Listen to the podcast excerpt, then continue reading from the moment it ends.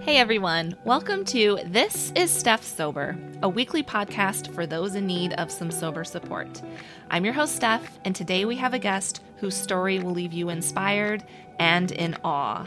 Katherine's journey is one that touches the deepest corners of the human experience.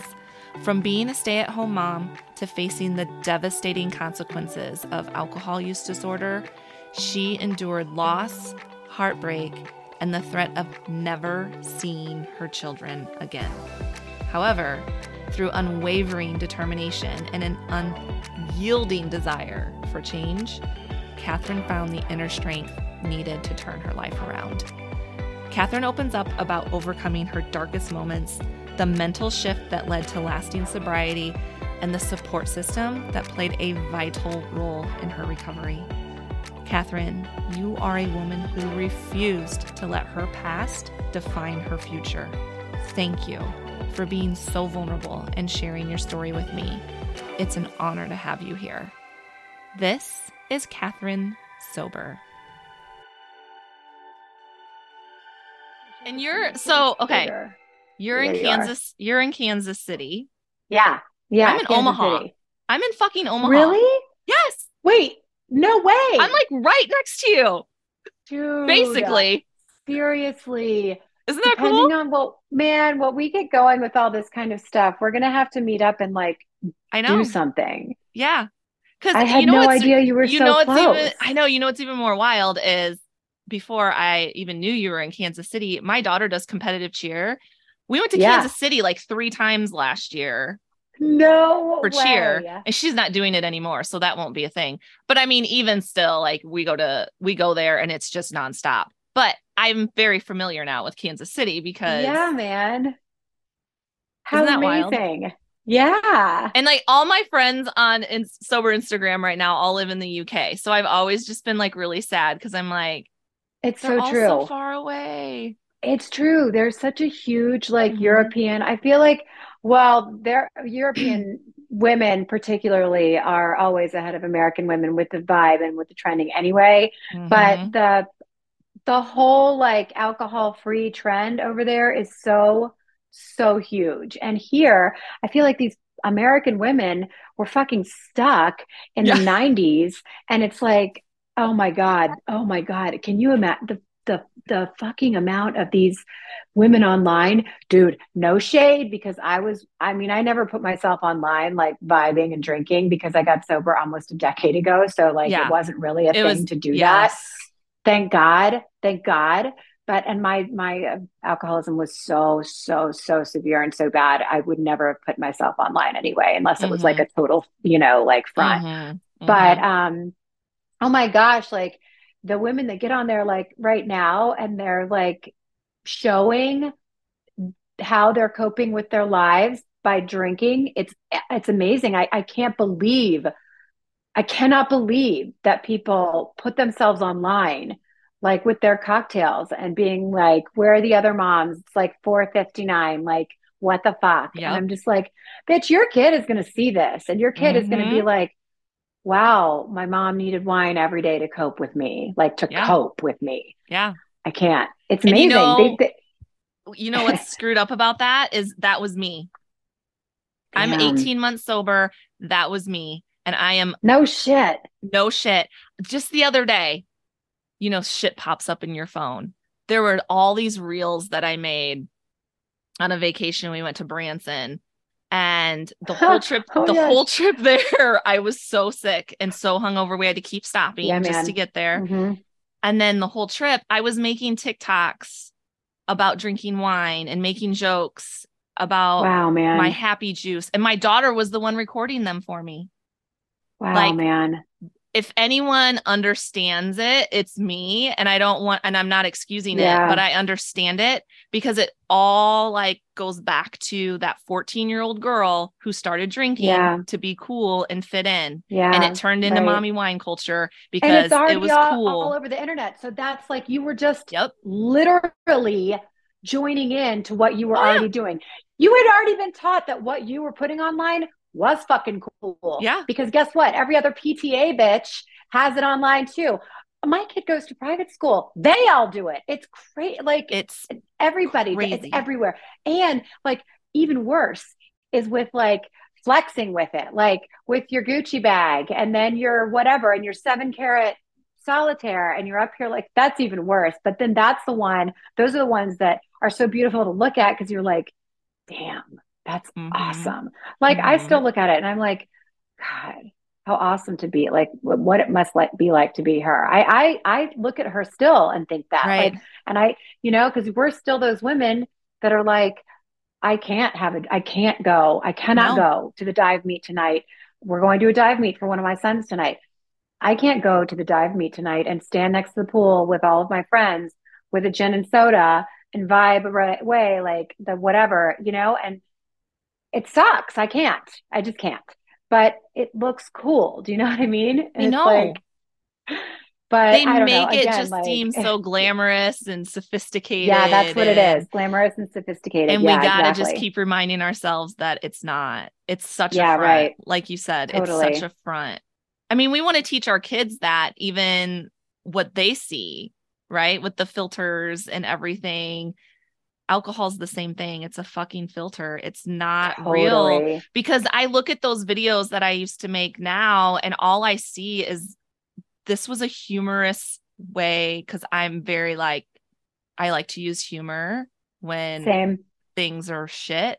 And it was mm-hmm, same. honestly, you know, like it was a cry for help.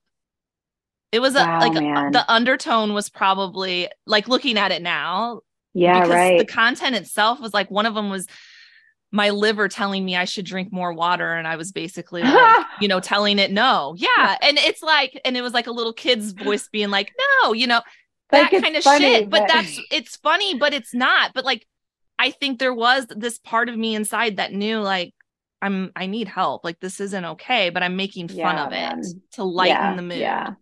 Yeah yeah. Wow. Do you have friends that drink You know, it's really funny because I'm originally from the East Coast.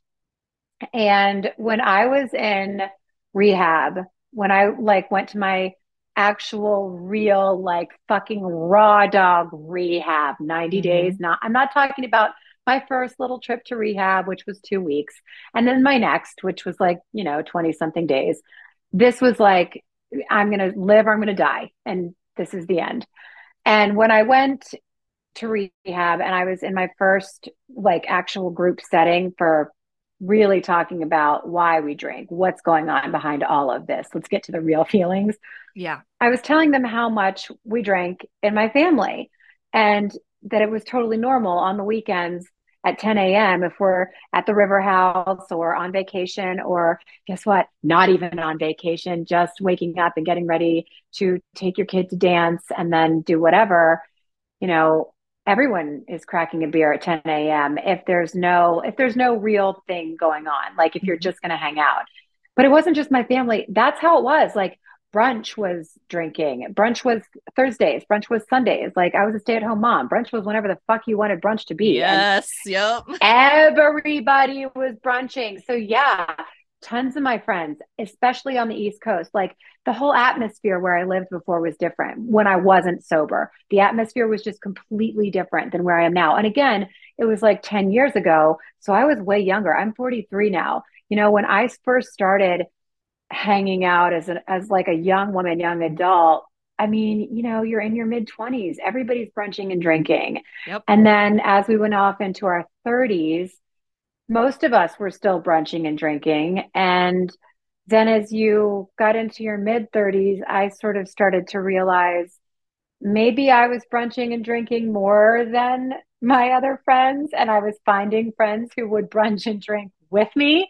And the friends that wouldn't or didn't and started falling off, I'd be like, oh, what the fuck ever. I've got like four other gals I can try. And then finally it became like, you know, one on one brunching and drinking. And we're realizing, ah, where is everybody? You know what I mean? right So like now though, where I live in the Midwest, it was crazy because I got sober out here. I there was no chance I was going to get sober on the East Coast, and I didn't really realize that. Like my 90 days in rehab were spent on the East Coast, and as soon as rehab was over, I left. I and I frankly I didn't have a choice. I had fucked my life up so magnificently. Nobody wanted me there. Husband and kids, guess what? Husband said, you're not you're not going to be around us. You're i don't think you're ever going to get sober and this is the end and i'm taking these children and you're not welcome anymore. Mm. and that and that was that. I had been a stay-at-home mom for nine years and um, i went to rehab and when i came out i had no home no children and no husband.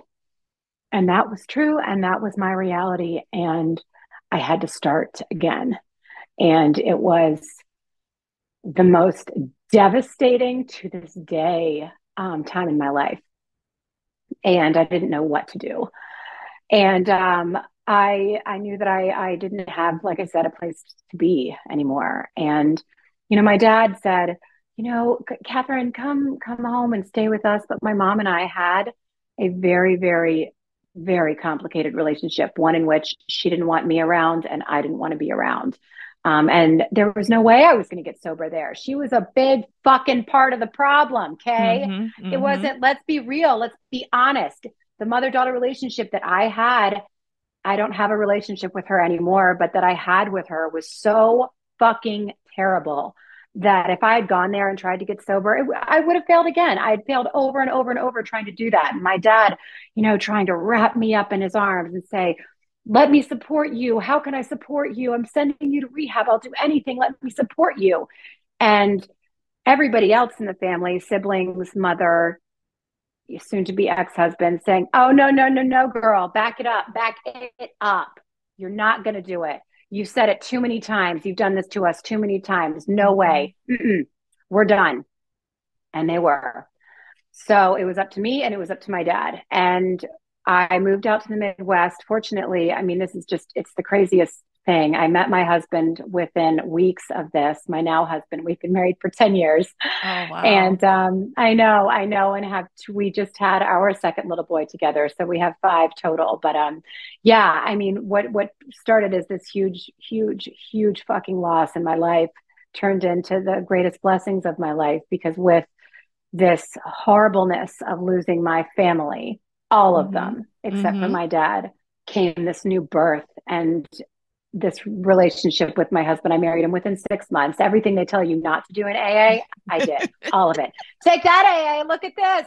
10 years sober coming up in January, baby. So, yeah, AA is not just, I mean, the rules of AA don't need to be so hard and fast for all of us. There are those of us that can make it work in our own way. And AA teaches us that we can't, um, in my experience. Yeah. Yeah. But uh, in my experience, also, which is the only thing that I can speak to and from, is uh, you know there are all kinds of ways to get sober, and I'm living proof of that. But I think the initial question was, do I have friends that yeah. drink? And out here, yeah, I do. And the funny thing though is that 10 years later and in the Midwest, the culture is different. The drinking culture is a little bit different out here. And I'm not so young anymore. So there aren't people that are like inviting me to go out to the clubs and things like that. Like my babysitters go to the clubs and I absolutely love living through them because number one, I'm still not drinking.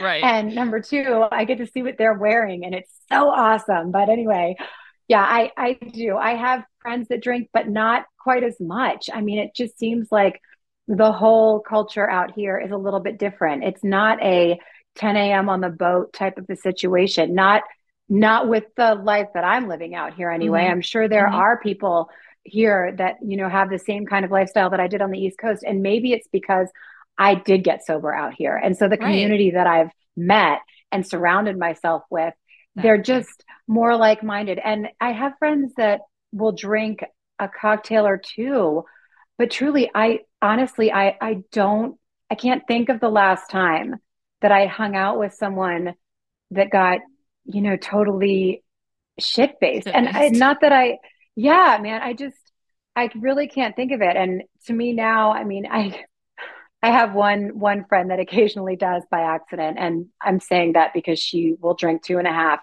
cocktails and be you know, yeah, completely shit faced, which is I find as an alcoholic to be hysterical because right. Wouldn't know, even I scratch could, the surface. Bitch, please. Right. I mean, I was on a, a, fifth of a fifth of whiskey a, a, night. Like they have this thing on the East Coast at UVA, fifth years drink a fifth. Oh, please. It, I, I, and I thought about it all the time. And that's another way that I was justifying what I was doing at times. But, you know, my husband was gone. He was he traveled for work. And so he was traveling all the time. And I was at home with three little kids by myself. I wasn't living in a place where my family was. I had friends that were supportive, of course, but they had their own lives. They had their own children, you know? I mean, what are you going to do? Come over and help me every night? It's not your job. Exactly. And it just got that's how I think all of this started is it got really, really, really hard. And I couldn't cope. And um and my marriage was slowly falling apart at the same time. I, I think that my drinking was definitely a part of the problem in the marriage, but I also think that it was a, a huge symptom.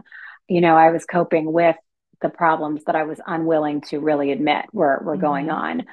You know, and drinking myself to sleep. I'd put the kids to bed and you know, they were young. So when they're in bed by 7:45, 8 o'clock, and then you're a grown up.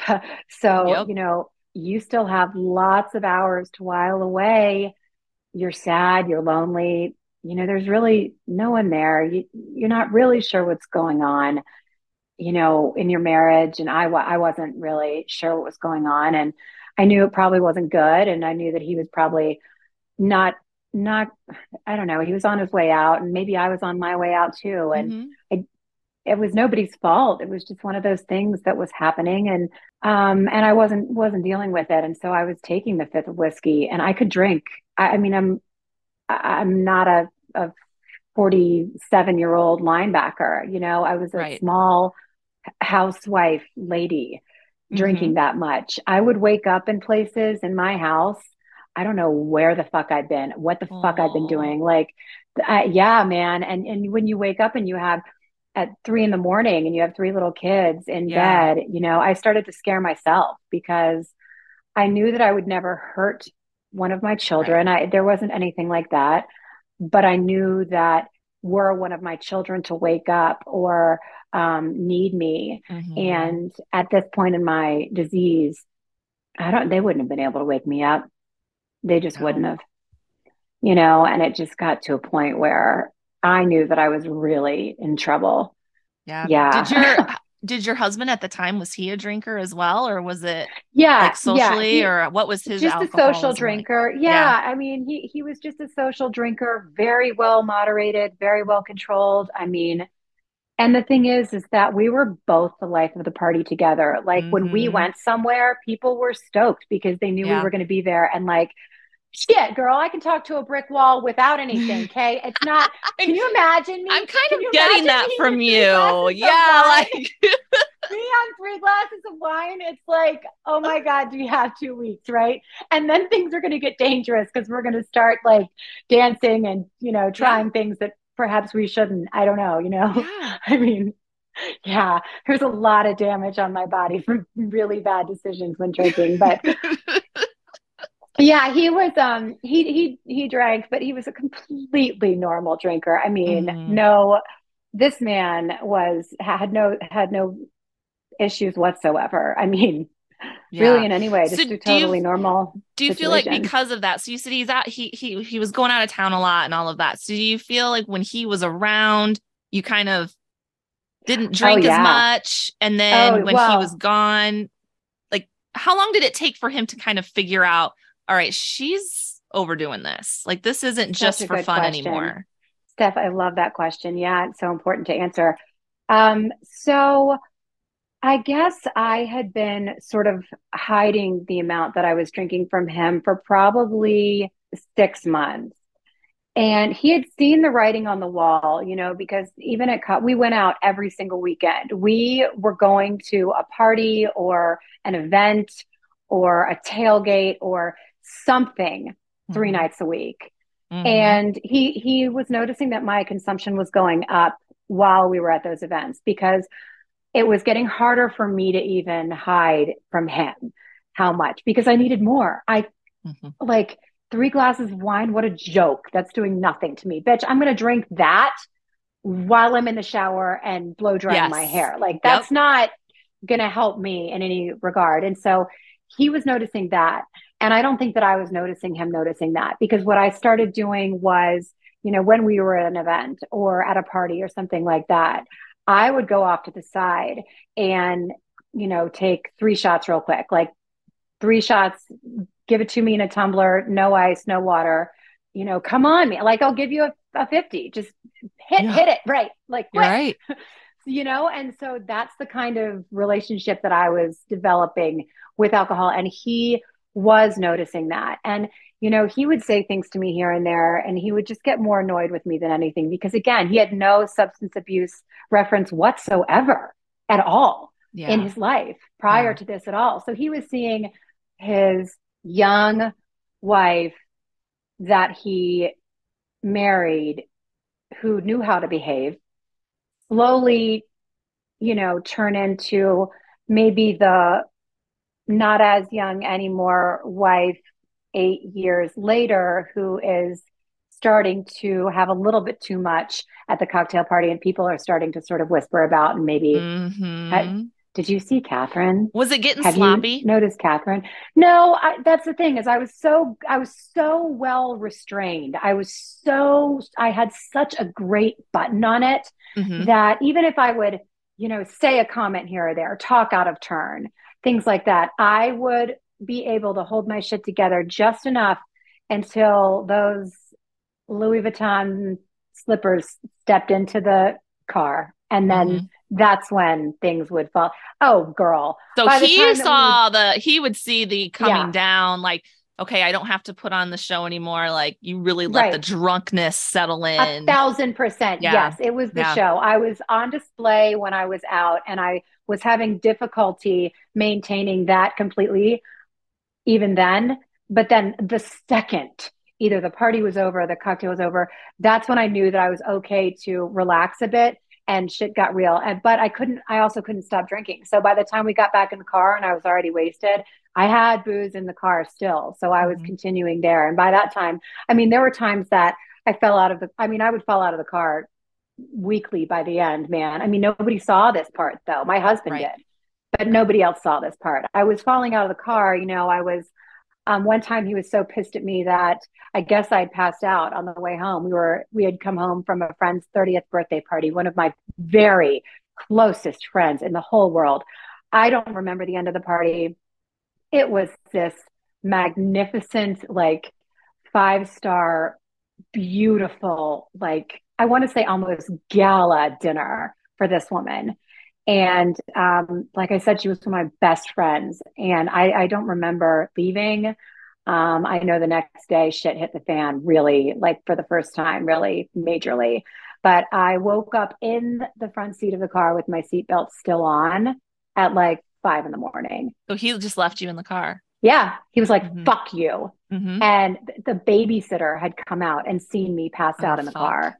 Yeah, man. And that's when I was like, no, fuck you. You're my husband. I need your Mhm, fucking mhm. help right now. I Mhm. need some fucking help.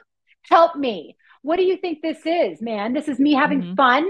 Do you Right. think me being passed out in the car and not being able to control myself and not remembering my homegirl's 30th birthday party that I've been looking forward to for weeks? You know, do you think that that that this looks fun? What what, Right, what the right. And he was like, "Nope, I'm out. Fuck you. I'm done. Let's humiliate you." He wanted me to be humiliated, and I was. Yeah. Oh, oh yeah. By the Yeah. end, there was no let's help, let's get help. I mean, it was just fuck you. And and that was it. Yeah. Wow. Mhm. So when you went, so you said you've you tried a couple times some rehabs that didn't work. Yeah. And they were and they were super close together. So uh, by the time that I had had the one the story that I just told you when I was left in Yeah. the car until five in the morning, I had gone to an outpatient rehab before that. Okay. And post outpatient rehab, um, I stayed sober for maybe three weeks. And, you know, just slowly started sneaking it back in. And this party that I'm talking about, I was supposed to be sober there the whole time. I was drinking w- not water in my glass, it was vodka. But Nobody people thought it was water. Like people thought you were were not dr- people Sober. didn't think you were drinking. Oh no, they knew I was by the end. Shit. But well, yeah, yeah, it but water. I was started out. sober there. Yes. Yeah. This is where I was supposed to be sober. And this is why my husband at the time in the car was like, fuck you. Oh my Because God, I was still Katherine. supposed to be sober. Yeah. Girl, I'm telling you, it was pretty bad. Yeah. what do Like you my think story though? is Like very serious. it is serious. And what, do you think caused that? Like, so what's the mindset at the time? Right. Because I know Yeah, you know now right. looking back, Yeah. it's all about mindset, right? We all know there has to be this switch in our head for us Yeah. to finally get sober. So that for you know, going to that party and everything, like where was your head at to where you just were like, fuck it, I'm drinking vodka. Yeah, yeah. So this is that's such a great question. I'm so glad you asked. I was afraid. I, I had tried to get sober and, you know, done the outpatient and all through the outpatient rehab, I had been saying to my husband, please tell me that if I am able to make this work, if I'm able to do this, please tell me that we'll still have a marriage at the end. And to be quite honest, Steph, I, I didn't love this man anymore. I I resented him. Um, and I I think I was starting to hate him a little bit. Um, but I needed to stay married to him because I had three little kids and Mhm. I was a stay-at-home mom, and this was the life that I had very, very carefully cultivated for myself. Who he was didn't really fucking matter anymore. I just needed him there. And um and I needed support and I needed help. And I was looking for it to him, you know, from him Mhm. because he was my husband. And um and I I I wanted to know that he was going to be there in the end, that I would come out of it with a marriage. And he wouldn't tell me that. He Oh. kept telling me, I I don't know. We'll see. I don't know. We'll we'll we'll just have to see. I really don't know, and things like that. And I don't know if he knew or not. Um, I think he did know, and I think he was going to be done. I I, I think deep down he knew that, but um, but he kept saying, I don't know. So I was kind of like a a little worm on a hook, and I was just chasing. I wasn't so much chasing sobriety as I was the life that I had and trying to do anything that I could to desperately keep it. You know what I mean? Mhm, Because mhm. my kids were so important to me that I obviously they're your whole fuck your whole fucking life. Yes. you know that that I didn't know what I would do if I lost them. So it wasn't even him that I it was it had less to do, like I said, with who he was, more in the fact that I needed him to stay exactly where he was because I needed my babies because no one is going to fucking take them. He was the key No to one. your children. yeah, you knew exa- he was the It's like- gatekeeper. yeah, like he was he could hold that over you. hostage, bitch. He was holding them hostage, is Right. what that was. Yep. And he did. And he did. And and it all happened. And uh, so yeah, so the whole time that I was in this outpatient rehab, I was just terrified that I was going to lose these kids because again, Steph, that was the threat. If you don't, I'm taking them. That's Mhm. that doesn't work. That's not how you're going to get sober. It doesn't work. And 10 years ago, maybe we didn't know that. Now, uh, mind you, this was 12 years ago now. So 12 years ago, Mhm. we didn't know nearly as much about the sober movement, sobriety, like everything that we know now. Right. We just didn't know. And I know that 12 years ago doesn't seem like that long, but things were really different in the sober world back then. AA told me, if you don't do it this way, you will fail. Do you know what Yeah. my counselor told my dad? If she disrespects these 12 steps, if she doesn't do it like this, she'll be dead in a year. Told my dad that. Yeah, she no Did longer your works at the did that rehab. freak your dad at dad Yes, out? it freaked my dad out. he Oh, probably you didn't kidding? Know any better. I've seen my dad cry twice in my life, and that was one of the two times. The other time was when his father died. It was really fucked. This woman really, it was crazy. And they really thought that. She really believed that if I disrespected the way the program was laid out, that I would be dead in a year. I mean, she was trying to help. She was trying to say to Mhm. my dad, don't let this woman do anything that doesn't have everything to do with the 12 steps. Like if she's not journaling and if she's not saying that she's sorry and if she's not, you know, and people kept coming up to me being like, where's my fucking apology? And I'd be like, I'm not there yet. Like, stop coming up to me like 12 stepping me. You know what I mean? Like, Ugh. yeah, this whole thing happened. It was so, oh my God. Because again, 12 years ago, it was like AA was the way. And right. I mean, it's the only way, right? Nobody It knew was the only way. else. no, there was nothing else. There was no, there was just nothing else. And I and I would know because I tried everything. I was doing outpatient rehabs, inpatient rehabs, you know, um, therapy, family therapy, private therapy, um, all the therapies, shit, hypnotherapy. Okay, I did everything. Equine therapy. I mean, I literally did it all. and none of it was working. And um, yeah, so the the reason that I was drinking again right after that. I mean, it was right after that outpatient therapy. And I swear to God, I really do think if that outpatient therapy group had gone for maybe a year, it was only a seven week program. Mm. Maybe I would have, maybe things would have been a little bit different for me. I had a group in those people. I had to go there every night from 6 p.m. to 9 p.m., five nights a week. I had to go there and I had to show up and I had to talk to these people and I had to remain sober during the hours where it was the hardest for me. And so during like my major triggering hours, I was sitting in a group setting with 12 other men and women that were struggling with the same thing that I was. And back then, 12 years ago, it was hard to find 12 people sitting in a room that weren't in an AA, you know, meeting sure. where we were all like, I need help, man. I fucked up. Listen to what I did. Like, oh my God, like, listen to what I did. And be able to go in there and share your shame, man, because that's what it was. Alcoholism was a dirty word. It's still a dirty word. Mm-hmm. In the United States, alcoholism is still a dirty word. There's a nasty connotation with that.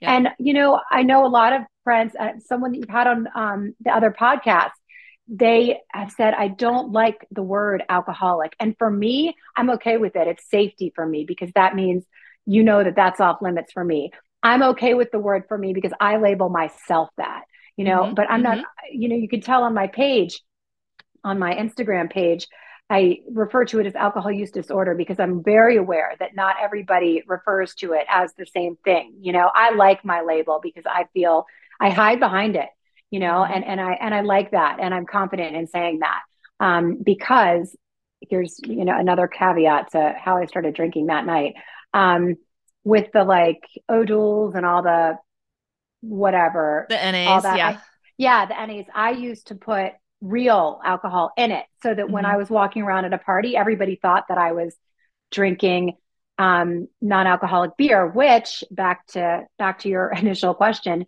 is what I was doing at this party that night. Is mm-hmm. everybody thought that I was drinking water and non-alcoholic drinks, but in the back of my mind, I had this fear I'm not going to come out, even if I do get sober, I'm not going to come out of this with a marriage. And so mm-hmm. I did just slowly start drinking again because, again, my my sober support was gone. Those 12 people that i'd been sitting with for seven weeks i started drinking three weeks or so after that group ended. I didn't have those people anymore. All i had was a list of aa meetings right, right. i had a list of 30 different aa meetings every night. I lived in a city. I could go to 30 different but it wasn't the same. And i didn't have these people telling me like you're right. You're right in your grief. Yeah. you're right in your fear. You're right Katherine. Your husband is not probably going to stick around. I would go in there and cry and say I don't think he loves me anymore. I think I'm too far gone. I think that this is just too fucked up. I think he's going to take my kids no matter what I do. And you know what? I was right. So yeah. It, yeah. I was right in the end. And I can't blame him. I really can't. I want to be very clear on that. I mm-hmm. wish him nothing but the best, no shade. Mm-hmm. He mm-hmm. took care of my children when I was not able to do it. And um, I was very sick at the end. Mm-hmm. Uh, it, it mm-hmm. was my disease progressed step to a place that if you look at me today, if you look at my Instagram account, you would never believe that it was me. Um, I wouldn't believe that it was me. Wow. But uh, but yeah, I, I think that the fear of losing my family was mm-hmm. so so intense and so ever present. It was at the forefront of every thought that I had, and that would lead me to drink, which is so sick because yeah, but I alcohol so wants you to be alone. That's the thing, I mean, right? Oh it's yeah. Not, like like what I hear yes. and everything you just told me is you lost your community that was keeping you yeah. sober because we all know now, even the Instagram community, even yeah. though these are people I have never met in real life, they help mm-hmm. keep me sober. They help keep me in oh, check. Oh, same. Those oh, moments that I sure. feel alone, because what happens is as soon as you feel alone, alcohol, the old friend alcohol is always there to, yeah. to take it away. And it sounds like that's exactly what happened. Like you lost your community. Now you feel alone because you don't have your community. You feel alone because you're losing your marriage. You're going to possibly lose your kids. But guess what's stay there waiting for you to help just take it all those fears and all that sadness oh, away? Yeah. Is alcohol. And it's immediate. And it's, it's immediate. immediate. Yep. It's and when you're addicted, it's so easy to go back. Oh, I mean, yeah. And that was the thing is that the feelings were so real and they were so hard. And all of a sudden, I don't have my group anymore and yeah. everybody else's business as usual. And in addition, my husband did not choose to stop drinking in front of me, um, Sure. nor did any of my family members. Right. And so everywhere I went, it was everywhere. Yeah. And I was just like, you know, I, I I'm gonna lose this marriage anyway. And I fucking gave up and it was so hard. It Hit was the fuck it like- button. yep. I did. I, I knew I knew what was gonna happen anyway. And I knew that by this time, even if I did get sober and I was able to stay sober for a few months at a time, which at that time seemed impossible. Um, I was still going to lose it all anyway. And where was I going to live and where was I going to go? I was a stay at home mom. I hadn't financially planned for anything. And even with selling our house, because that's what you do when you get divorced. And I have funds from that and things like that. But my dad, God bless him, um, he passed suddenly four years ago of a heart attack. It was Oh, like, thank God I'd been sober for five years when yeah. he when he died. But um, Oh, he, yeah, I know that was like the thank God I'd been sober for five years, right? really? Yeah. Yeah, he was my, yeah, he was my uh, number one. Yeah, sounds like it. So, but my dad had make made sure he took all of the money that I got from the sale of the house, everything like that, and he held it. He was an attorney, and he was like, "This, she's she's going to make bad decisions with this, so I need to take care of this for her." Um, and thank God he did that. But yeah, I mean, I think the loneliness, the isolation, the not really having a community anymore, um, and not being able to go to the only community that I knew. I couldn't go back to hanging out with the friends that I was hanging out with. I couldn't go to brunch anymore. I couldn't go do these things. Everybody knew that I was trying to get sober. So it was, you know, every, I lost that community, the drinking community, and then I lost the sober community. And back then, 11 12 years ago when all of this journey started for me there were no apps there was no instagram there you know there was Yeah. facebook but you didn't put this shit on No. there hell, Hell no. not only that i was a southern housewife i was I, I i wore pearls and my blonde hair was perfectly coiffed and I all of my dresses were tailored to a T. I didn't dare be a, an alcoholic. That is shameful. I did not dare. Right. Abs- well, I mean, I had to be no way. I mean, I was I was a dirty word. I was Yep. a problem. I was a problem and I needed to be removed. Mhm. And I was. Yeah. All right, so let's let's fast forward then to when it stuck. What Right. when where were you at like when you went into that rehab mentally yeah. like so so it actually stuck after the 90 days in rehab. It didn't stick right after that. But I met my husband, my now husband, uh, Mm-hmm. In like I rehab? said, almost. Well, not in rehab, but while I was During. there okay gotcha. during, yeah, which is also a huge AA no no, right? breaking So, all the yes, rules. I- Katherine's like, you just give me the rules and I will show you how to not do them. this is what my ex-husband and current husband both tell people about me that Katherine thinks rules don't apply. And number one, let me say, I do know that the rules apply to me. I'm just really fucking bad at following them. Okay. It's not that I'm trying to break y'all's rules. It's just that I'm extremely stubborn. out. And until I figure out if they're going to work for me or not, it's just not going to happen.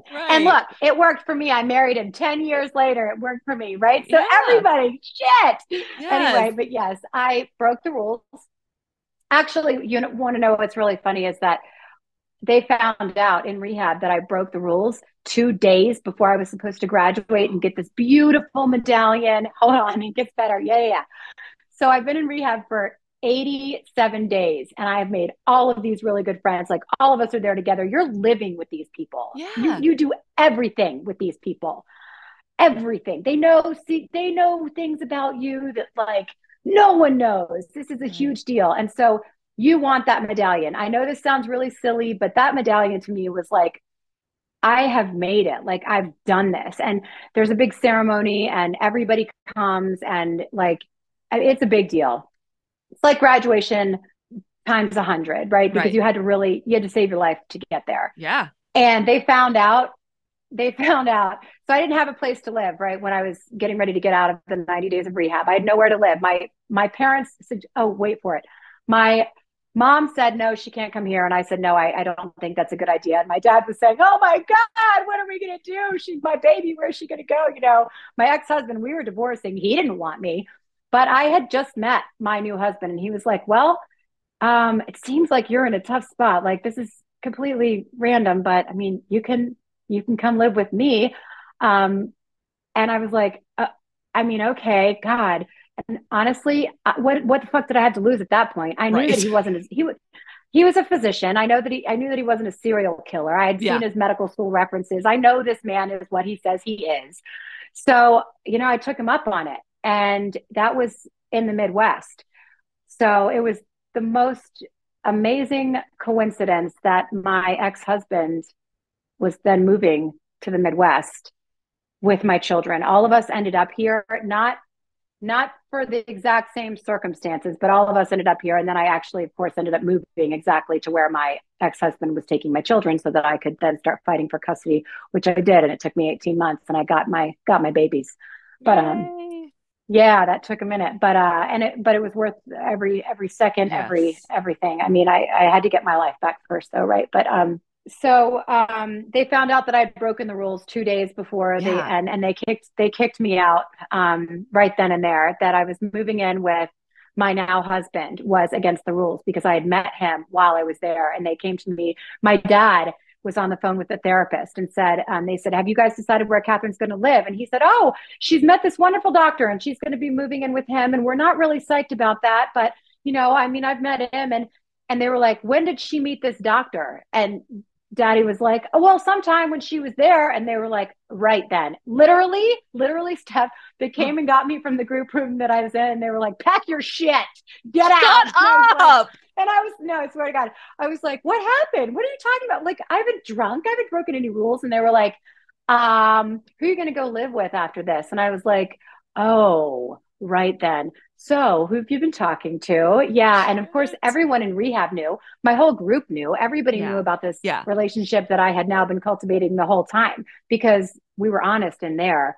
But obviously, it was against the rules. And they kicked me out two days before I got my medallion. Never got it. No, but, you um, didn't get the medallion? No, they kicked me out. They said I was a rehab failure. I didn't get it. But you know what actually speaks to the sober community um, really, really, really highly is those women and men that were in there were so pissed about what happened to me that I was mailed three. Three of them gave me theirs. Shut up. Yeah. Oh. I worked my ass off in that place, man, and I deserved it. And it was bullshit. And yeah, I broke a rule. And shame on me, man. I shouldn't have done it. But also, they put me in a position in, in that case where I couldn't be honest with the therapist about where I was going to go because it was against the rules. And where else was I supposed to go? Right. My mother suggested a halfway house. And I just did not feel that that was going to be mm-hmm. a good fit for me. All right? mm-hmm. What the fuck? Mm-hmm. I I need to, what the f- actual fuck, lady? Yeah, that was her suggestion was a halfway house. I think it was also partially a means of humiliation for me to um sure. to I mean she she did not think much of me. Uh, doesn't still to this day. Yeah. Feelings mutual. Um but yeah, so I wasn't going to go to a halfway house. My options were limited. And my now husband said, come and stay with me. And so we were, I was living in the Midwest with him. My kids were still in Virginia. They were on their way to the Midwest, but I had no visitation privileges with them whatsoever. Everything was completely left up to my ex husband. I didn't even have representation. I didn't even have a lawyer. My dad was a lawyer. So they were saying, Katherine, you don't need a lawyer. We'll take care of you. We'll take care of this. Um, and it didn't work out like that. I did end up needing a lawyer, um, and I ended up having to fight a lot harder than anybody thought I would. The understanding was if Katherine gets sober, um, I'll be reasonable and we'll start sharing the kids. And Katherine did get sober, mm-hmm. and that didn't happen. And then I relapsed. So I had only been sober, I want to say for like three or four months. It was something like that. But my visitation was supposed to increase. I was flying back to Virginia as often as anyone would let me. Um, you know, we my husband and I were just not we weren't married yet, but we got married very quickly six months six months into meeting. Um, we're doing everything that we could to to see the kids, do the kids, any anything that they wanted, um, supervised visitation, like anything. And uh, I still wasn't getting the visitation that I was promised. And I I thought, you know, was one night and I was out in the Midwest and my kids were in Virginia. And I thought, what is this going to hurt? You know, they're there, I'm here, and I'm so lonely and I'm so sad and I'm still not getting this visitation. And I, I just allowed it to come back and I, I drank. And um, that started another cycle for me, Steph. I had been sober for several months and then it started another cycle for me. And that lasted for uh, about five months on and off. And of course, my visitation was still the same. My children had now moved to the Midwest and we were all living so close together now that it was just a drive. Um, but oh, I still wow, didn't have okay. any. Yeah, it was it was great. The way that that worked out was pretty miraculous. I, you know, I'm I'm someone that believes in God, and I I know that He did that for me as a as a gift because He knew that I needed a break, mm-hmm. and because uh, I hadn't gotten many, I hadn't gotten many um, at that time, but I did get that break where they ended up so close to me that I could I could drive to them.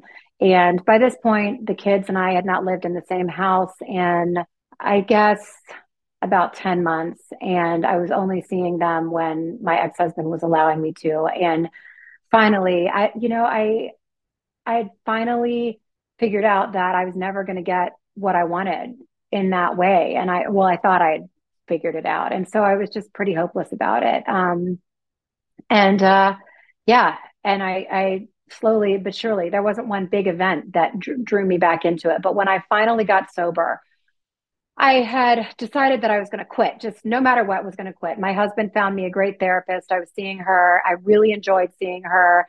I was seeing her three times a week. And when I wasn't seeing her, I was going to this group of women. It wasn't an AA meeting. It was, it was more like a network of women who had suffered uh, losses or things like that. And I hadn't suffered losses in the way that some of them had, but I had in the in the sense that I didn't have my children with me, and that was my trauma. Was and it and you know some might say this is self inflicted, and maybe it was, but you know my alcoholism was the thing that was keeping me from them, and so I needed to get a handle on that if I was going to have them back in my life, and I understood that. Um, and so slowly but surely, I was able to get start getting sober, and I had been sober for maybe five and a half months, my longest stint ever, when I found out that I was pregnant with my fourth child, my first son with my husband. Mm-hmm. And it um, was the most incredible blessing ever. We were not expecting his presence. And when I found out, you know, I'd been sober for five months and I had been sober ever since. I I just, it wasn't some big dramatic sobriety thing. You know, I had already done all that drama. I mean, I had more drama in my drinking career than most people have, I think, in a fucking lifetime. Mm-hmm. And um. I was done with it. And yeah, I, you know, slowly but surely, I just ended up getting sober. And I will tell you, I, I know why. I know how I got sober. I know how it finally stuck. The 90 days in rehab helped because it gave me the understanding of what I needed to do and how I needed to do it. It showed me the regimented patterns that I needed to adopt. And it showed me the things that I needed to do, like go to bed kind of early, because otherwise I might be tempted to stay up and like maybe get online. And then when you see shit and then you start drinking. So, like, probably that wasn't a good place for me. So, I ended my Facebook account 10 years ago and I don't have one anymore.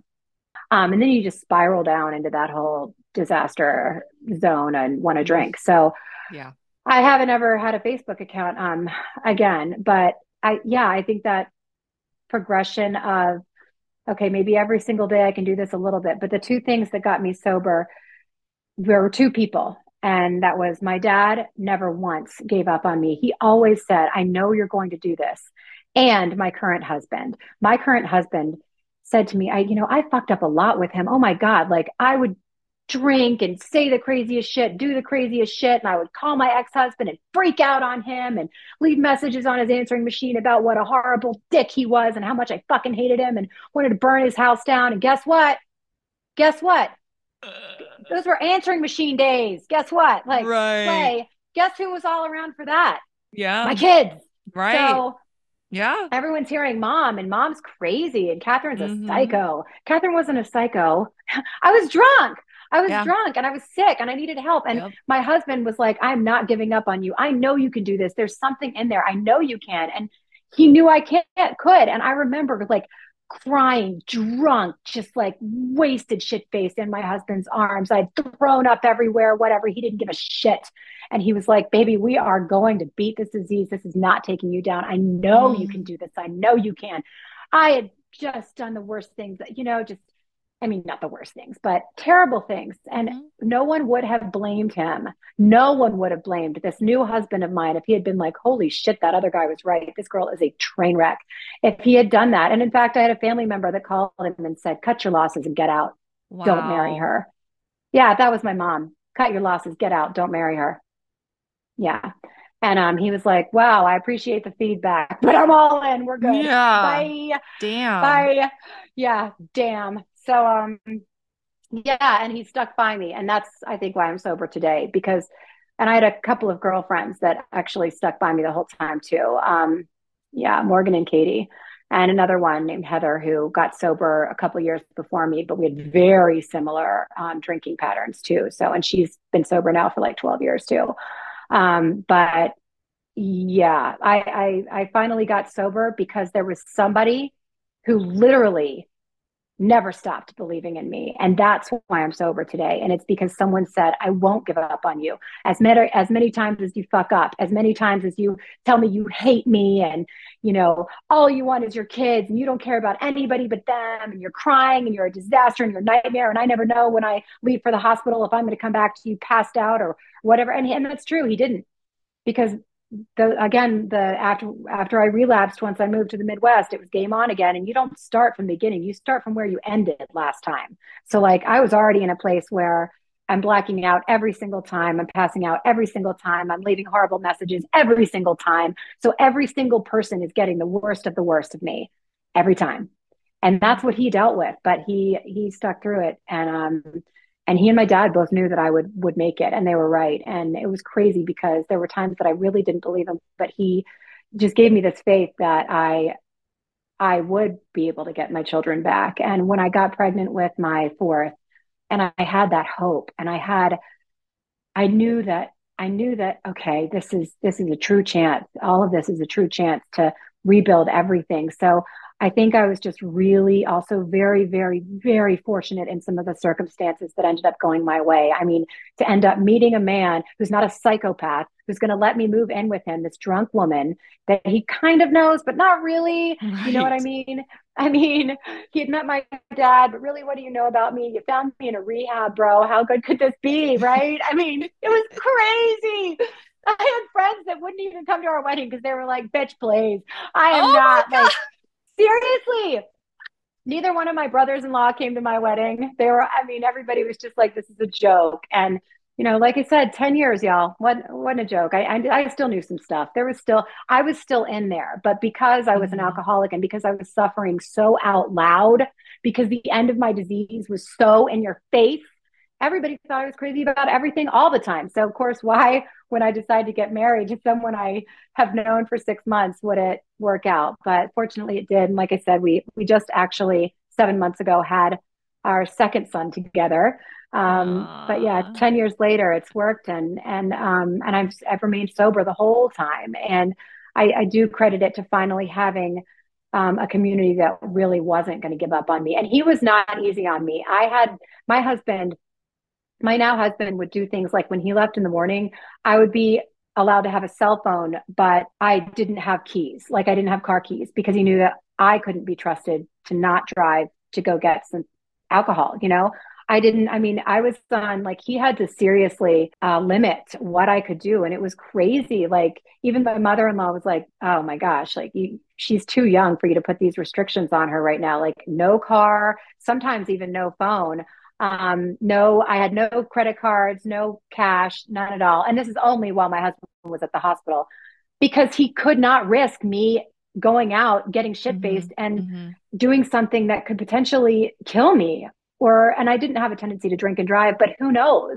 Um, or somebody else. And that lasted for a few months. And I, I really do think that was part of the reason that I was able to stay sober too, because he made it nearly impossible. Truly, Steph. Like, and I was mm-hmm. crafty oh my gosh, mm. like I was super crafty with how I could get money and all kinds of things. Like, oh my God, I would like save change. I had, I found when, when we moved out of our house and uh, before our current house, I found bags of quarters because I would, when, when, yeah, when we would go places and have change, I would always take the quarters because I would know that someday I'm going to need these to buy booze and no one's going to know that I have money.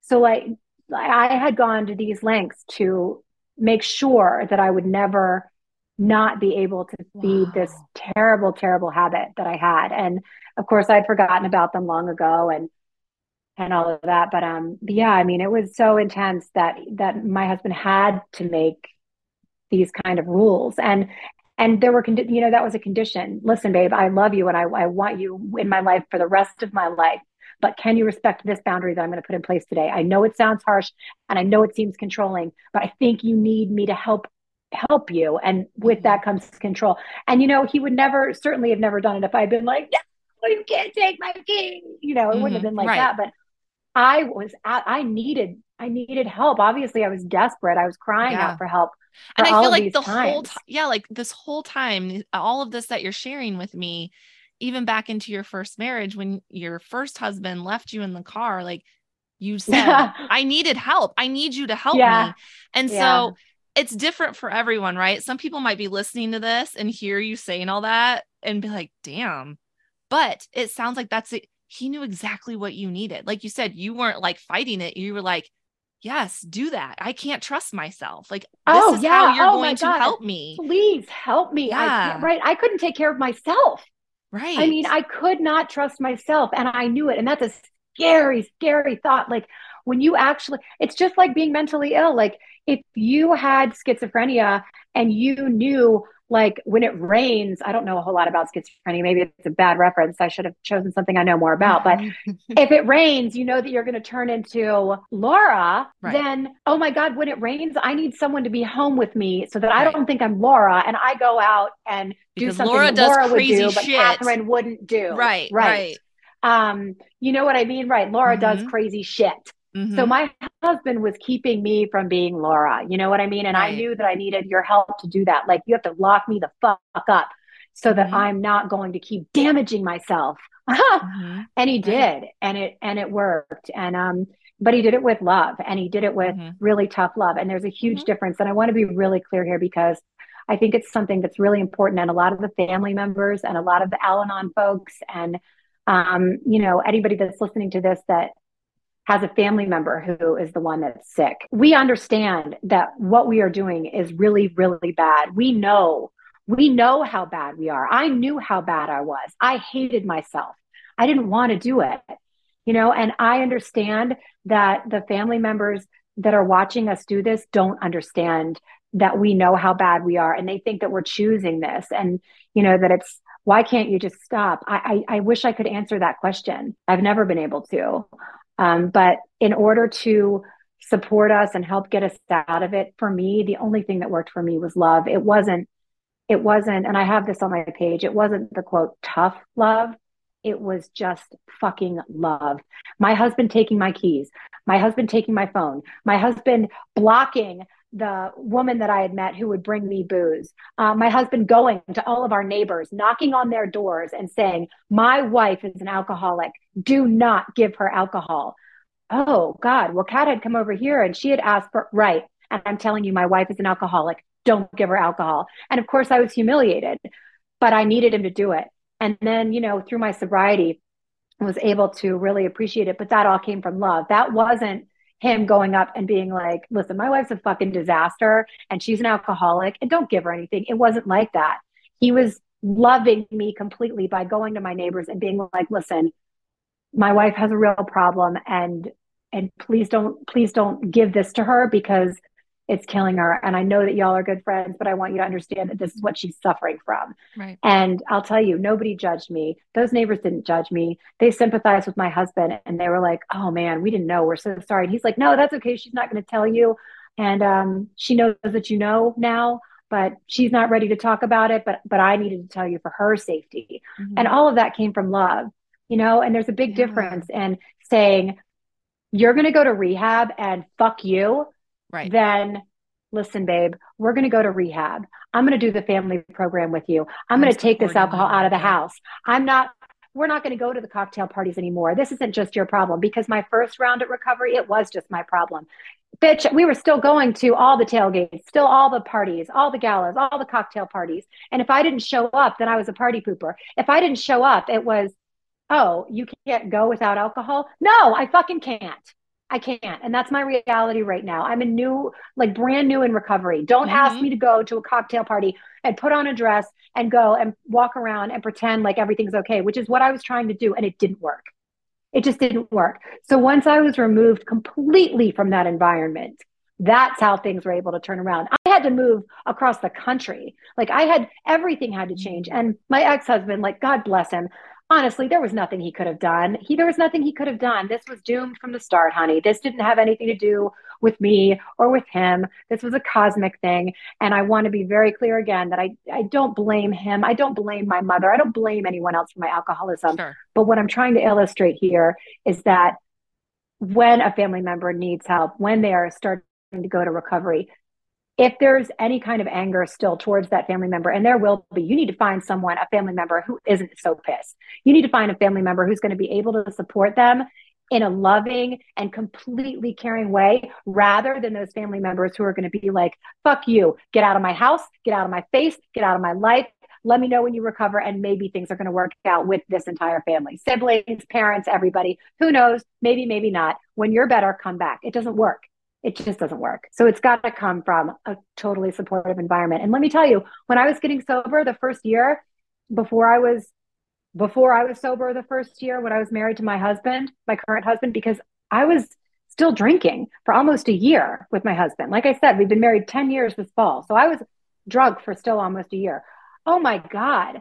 The shit that I said to some of his family members, are you kidding me? Like, I can't believe it. These people love me wholly and completely. And um, I, have written a book. It, it's not out yet, but in the book, I talk about I never knew I never knew what actual unconditional love was, other than from my dad, obviously. And he's my parent, mm-hmm. so he has to, like right. we think. I right. guess that's not always the case. Yeah. but um uh, but for him it was. And um this family did that. And I couldn't believe it. And I'm like, holy shit, how can these people still love me? How can I why am I still invited to Thanksgiving? Not only that, but like they want me around. They loved me totally, no matter what, completely. I am great friends with all of them. My mother in law is one of my best friends. My brother in law, who I completely fucked with at one time, was it was just one one episode, but it, was really bad. I was wasted and it was just ridiculous, and I was being a total dick.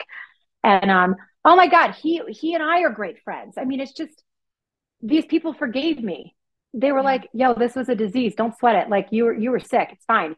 and and really and, and they wrapped around me and and I have this family now that I never had mm. before and that I've never seen before. Um, I, I just it's it's remarkable, isn't it? Just remarkable. I mean, I, I, I sound like one of these terrible cliches, but like everything that sobriety has given me, it's given me not only my life back, it gave me a life that is ten times more than I ever had before. Thank you for listening to the podcast today. Remember, I am just a woman on a mission to normalize sobriety and living a sober lifestyle. I am not a licensed therapist or a doctor. Please, if alcohol is causing serious physical or mental health issues, seek professional help. If you enjoyed the podcast, be sure to hit follow so you don't miss any future episodes. Also, leaving a five star review will help this podcast reach more people like you in the sober community. It's an easy way to spread the word in normalizing a sober lifestyle. You should never feel alone in sobriety, so feel free to reach out to me via email or through my Instagram account at This Is Steph Sober. Links to both are listed in the show notes.